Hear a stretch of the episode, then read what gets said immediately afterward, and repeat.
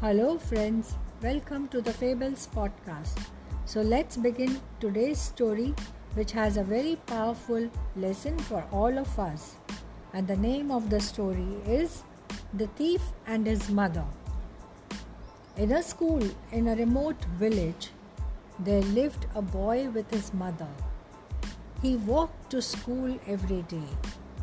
One day, the boy stole a notebook from one of his schoolfellows and took it home to his mother and proudly narrated to her how he had managed to steal the notebook which had homework done by his classmate.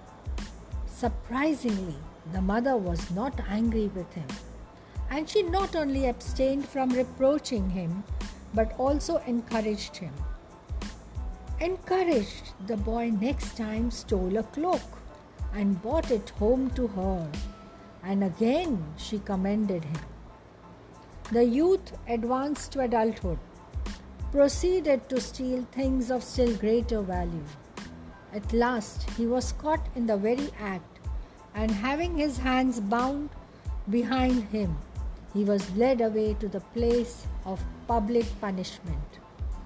His mother followed in the crowd, crying and pleading in sorrow for him to be forgiven. Whereupon the young man said to the policeman, I wish to say something to my mother in her ear. Please allow me. And they allowed her to come close to him. The boy quickly seized her ear with his teeth and bit it off. The mother upbraided him as an unnatural child Whereon he re- replied, Ah, if you had beaten me when I first stole and brought to you that notebook, I would not have come to this, nor have been thus led to a disgraceful death. You should have corrected and punished me.